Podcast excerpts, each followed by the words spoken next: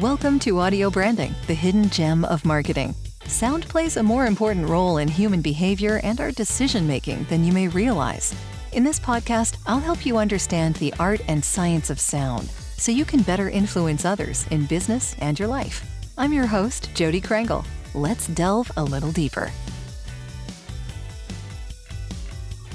It's been over two years since the pandemic started, and for many of us, our daily lives have changed in ways we hardly imagined when this decade began.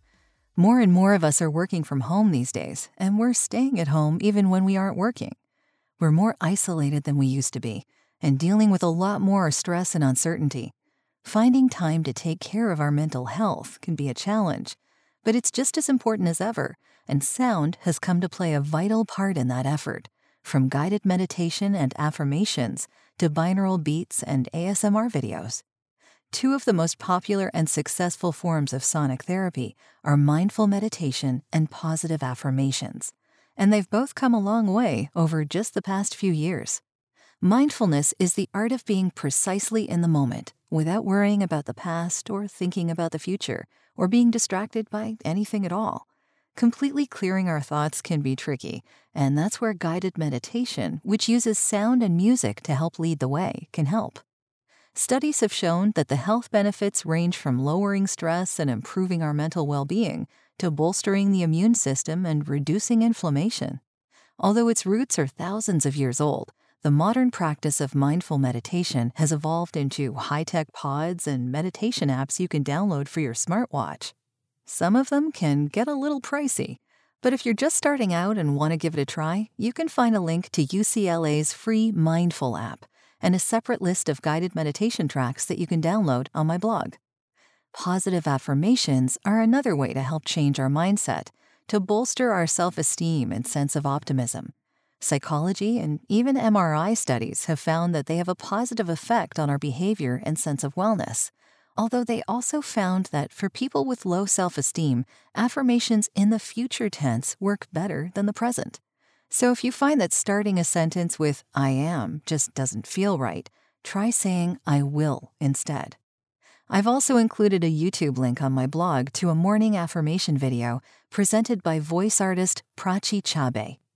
Binaural beats are a much more recent discovery when it comes to audio therapy, one that's still being researched. The idea behind them, though, is fascinating. If you take a pair of headphones and play a sound through them with a slightly different frequency for each ear, your brain blends them together in a new sound that's the difference between them. So, for example, if the left earphone plays a 300 Hz tone and the right earphone plays a 280 Hz tone, we perceive it as a 20 Hz tone. That's almost too low for us to hear, but our brains still process it, and different frequencies might resonate with our own neural oscillations to trigger different states of awareness. Listening to the 20 Hz tone, for instance, could cause the brain to enter a beta wave pattern, which can help us feel more awake and alert. A lower binaural beat, such as a 2 Hz tone, might lead to a delta wave pattern, the deepest stage of sleep. Do binaural beats really work? The scientific verdict's still out, but the good news is that studies have shown there's no harm to listening to them, so long as you don't turn the volume up too loud. If you want to try it out for yourself, I've included a video link on my blog. Just make sure you're wearing headphones or the effect won't work. One of the most recent developments in sound therapy and mental wellness is ASMR. It first emerged as an online phenomenon around 2007 and has become immensely popular since then, with over 15 million YouTube videos as of last year. Yeah, I said 15 million. Short for Autonomous Sensory Meridian Response, a name given to it by ASMR proponent Jennifer Allen in 2010. It refers to both a pleasantly tingling sensation along the spine that certain soft, rustling sounds can trigger and the online relaxation videos that aim to create that effect for the viewer with whispers, props, music, and other sounds. Some psychologists think the sensation of ASMR might be a kind of synesthesia, with our minds experiencing certain sounds as touch, while MRI brain scans suggest it might even be connected to our grooming instincts. What started with hosts simply whispering to the viewer has grown into a whole online genre of videos featuring elaborate scripts, costumes, set designs, and even special effects. You can find links on my blog to a YouTube video by one of its most famous ASM artists, Goodnight Moon, as she plays a shopkeeper selling the viewer a pet dragon. And to another one of my favorite artists, Moonlight Cottage, as she helps the viewer choose a magic wand. Even if you don't end up experiencing the tingles, I think you'll have a lot of fun with both of these videos. From virtual classrooms and remote workplaces to Zoom calls with our friends and family, we're spending more time online than ever before.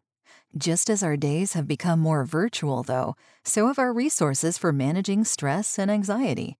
And sound, whether it's a meditation app that guides our breathing technique, a binaural beat that subtly rewires how we think, or a relaxing YouTube video about a whispery fantasy world, remains an essential part of nurturing our well being. Well, that's the end of this episode. Thanks for listening. And if you like what you heard, why not tell a friend about this podcast? It's available in all the usual locations. Until next time.